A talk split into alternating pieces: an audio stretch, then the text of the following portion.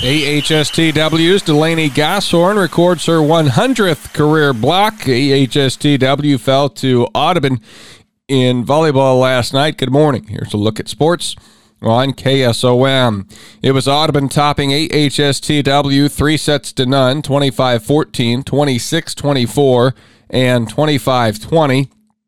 For Audubon in the win, Maddie Nielsen had 14 kills, 9 digs. Addie Hooker with 35 assists, 5 kills, 7 digs, and 5 aces. 5 kills for Madison Steckler, 10 kills out of Harlow Miller. Callie Erlmeyer with 4 kills. Audrey Jensen had 14 digs, 2 aces. Kylie Hartle had 8 digs, and Anna Larson posted 3 ace serves. AHSTW in that loss. Delaney Gosshorn with 6 kills, 2 aces, and 2 blocks. 15 assists from Hallie Goodman along with 13 digs. Sadie Paulson had four kills and eight digs. Grayson Getler, six digs, a couple of aces. 16 digs for Grace Porter. Riverside, a big win for them last night. The Lady Dogs take out Underwood in five sets. Lost the first set 25 27, won the second 25 16. Then they grabbed a 2 1 lead with their 25 22 win in set number three, but Underwood swung back and won set four 22 25. Went to the fifth, and Riverside takes it 15 to 11. On the night, Ayla Richardson had 35 assists, four kills, a couple of aces, and three blocks. Madison Baldwin had 19 digs. Mackenzie Olmstead Mitchell with 12 kills and seven digs. Carly Henderson had 13 digs. Alyssa Amdor, 27 digs, five kills, two aces, and one assist. It was Ellie Henderson with 11 kills, one assist, and two blocks. Sophia Taylor had eight kills and a couple of blocks for Riverside in the win last night. Woodward Granger takes out ACGC in five sets. The Chargers won the first and the fourth, but fell 15 to 11 in the fifth set. Exira, EHK, and CAM, both winners in Rolling Valley Conference play. Spartans needed five to get past Coon Rapids Bayard, winning the fifth set 15 to 8. CAM swept Ar-We-Va 25 22, 25 13, and 25 20.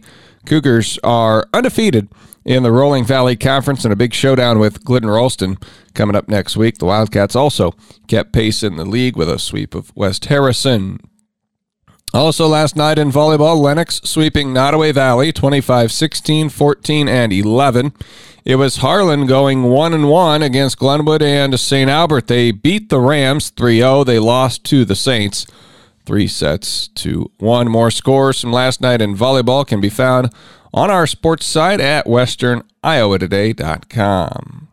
Atlantic travels to Knoxville on Friday night in a Class 3A District Number 6 matchup. The Trojans are 2 and 4 on the season. Knoxville is 1 and 5 coming off a win over Saydel a week ago. Atlantic fell to Harlan. The Trojans lost their starting quarterback Caden Anderson to injury in the first series against Harlan. Caden kind of scrambled out of the pocket there and uh, got hit, uh, landed on the sideline there, and um, yeah, the injury's still kind of up in the air there that we don't 100% know what what it is. Um, we know it's in his collarbone area with his mm-hmm. shoulder, and he's going to be out for sure this Friday. Um, but we hope that it's um, you know nothing serious and nothing too severe that he can come back before the season's up and uh, play for us. Atlantic head coach Joe Brummer called to duty sophomore quarterback Tristan Hayes, who went 8 of 14 passing for 68 yards. thing that we've always liked about Tristan, and it's his moxie, and it's kind of, you know, his uh, never really back down demeanor.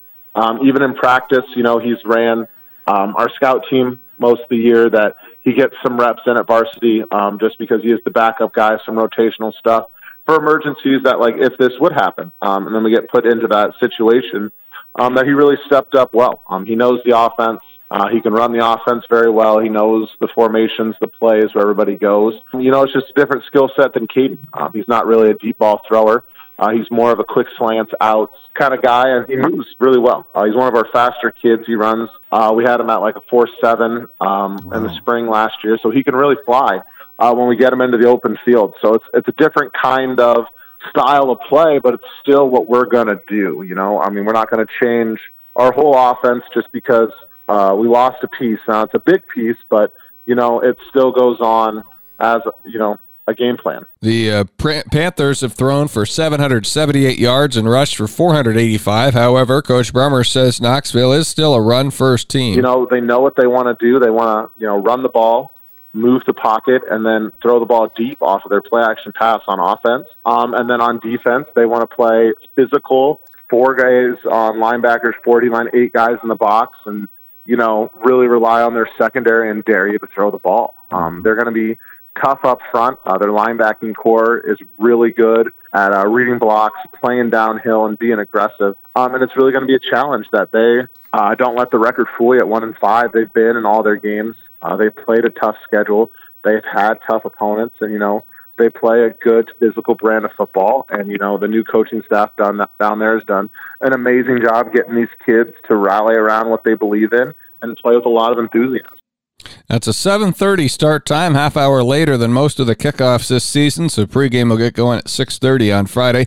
95.7 FM will have it. WesternIowaToday.com for the video stream.